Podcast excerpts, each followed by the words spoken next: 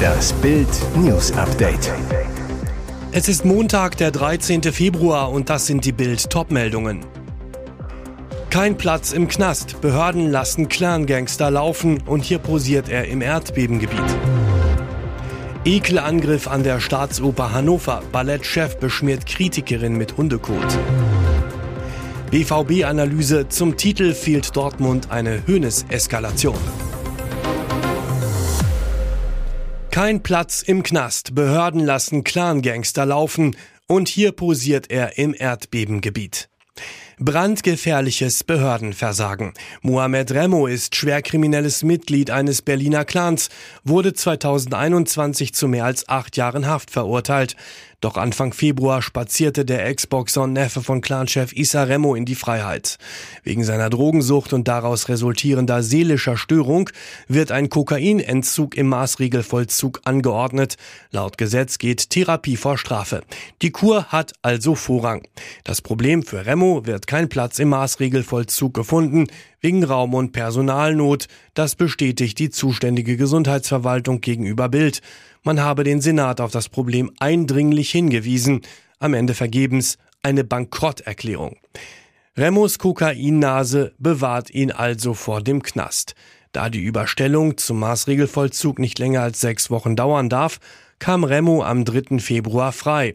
Sein Anwalt Oliver Freitag, mein Mandant, wird sich dem noch anstehenden Unterbringungsverfahren nicht entziehen. Doch bis dahin kann Straftäter Remo seine Freiheit genießen und sogar reisen. Ekelangriff an der Staatsoper Hannover. Ballettchef beschmiert Kritikerin mit Hundekot.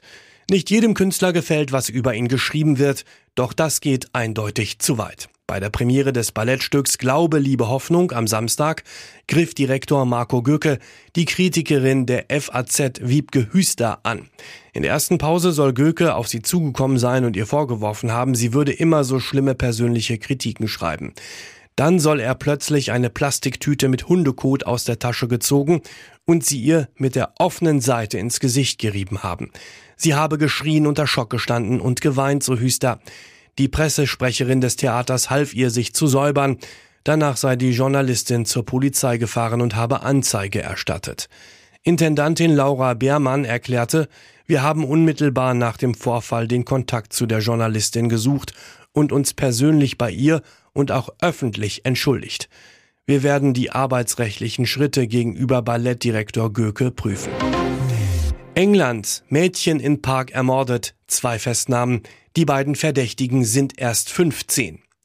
Grauenhafter Mord in Warrington in Großbritannien. In einem Park in einem kleinen Dorf wurde ein 16-jähriges Mädchen am Samstagnachmittag auf brutale Art und Weise erstochen. Passanten fanden Brianna mit schweren Verletzungen auf einem Pfad im Park. Als der Krankenwagen kam, konnten die Sanitäter nur noch ihren Tod feststellen. Die Polizei leitete umgehend eine Mordermittlung ein und sprach von einem gezielten Angriff. Schon am nächsten Tag konnten die Ermittler einen Erfolg vermelden. Zwei Jugendliche wurden festgenommen. Schockierend. Der Junge und das Mädchen sind nur 15 Jahre alt. Beide befinden sich aktuell in Polizeigewahrsam und werden verhört.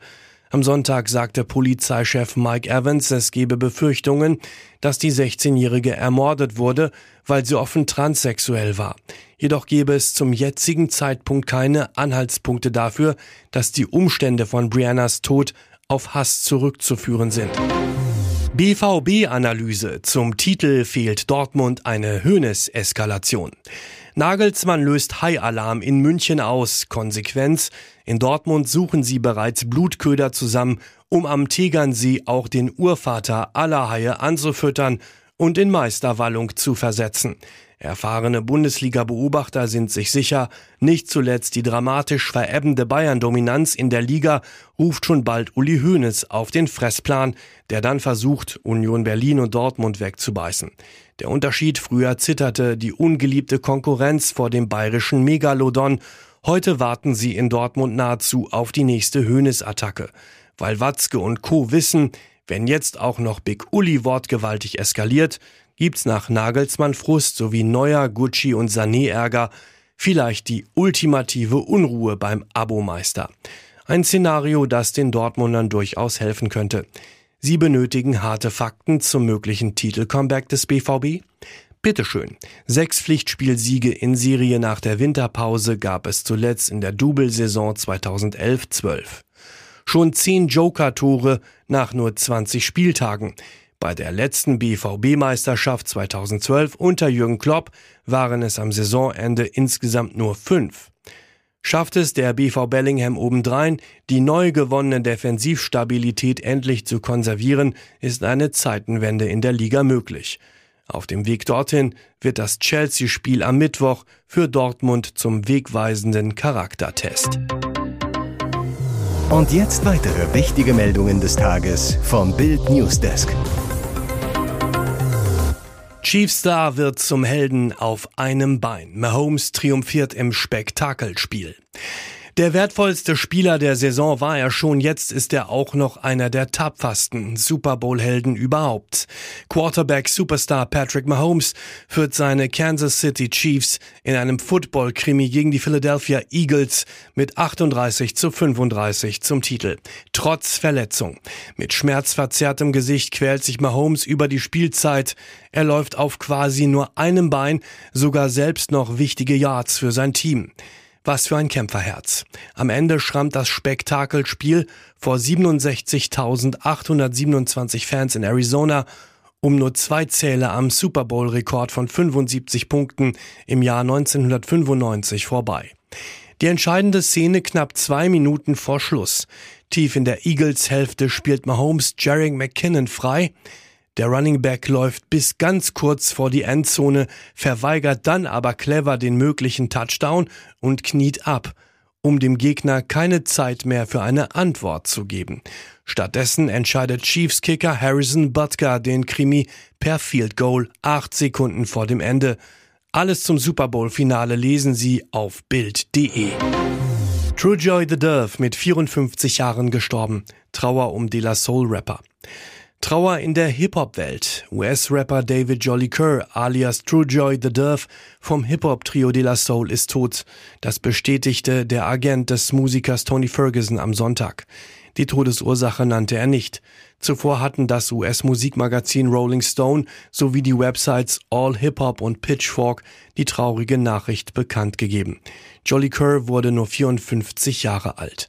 True Joy und seine Schulfreunde Pass the News und Mazeo hatten De La Soul 1988 in Amityville auf Long Island im US-Bundesstaat New York gegründet. Das Trio gilt als einer der innovativsten Acts in der Geschichte des Hip-Hop.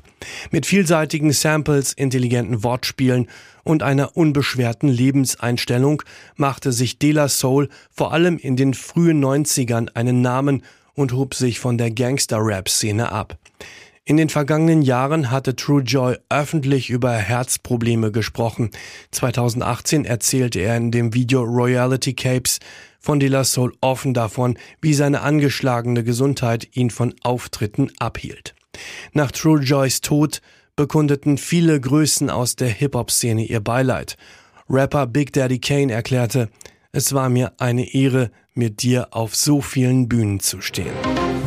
Hüllenlos durch Melbourne, Aktivisten völlig nackt im Sattel.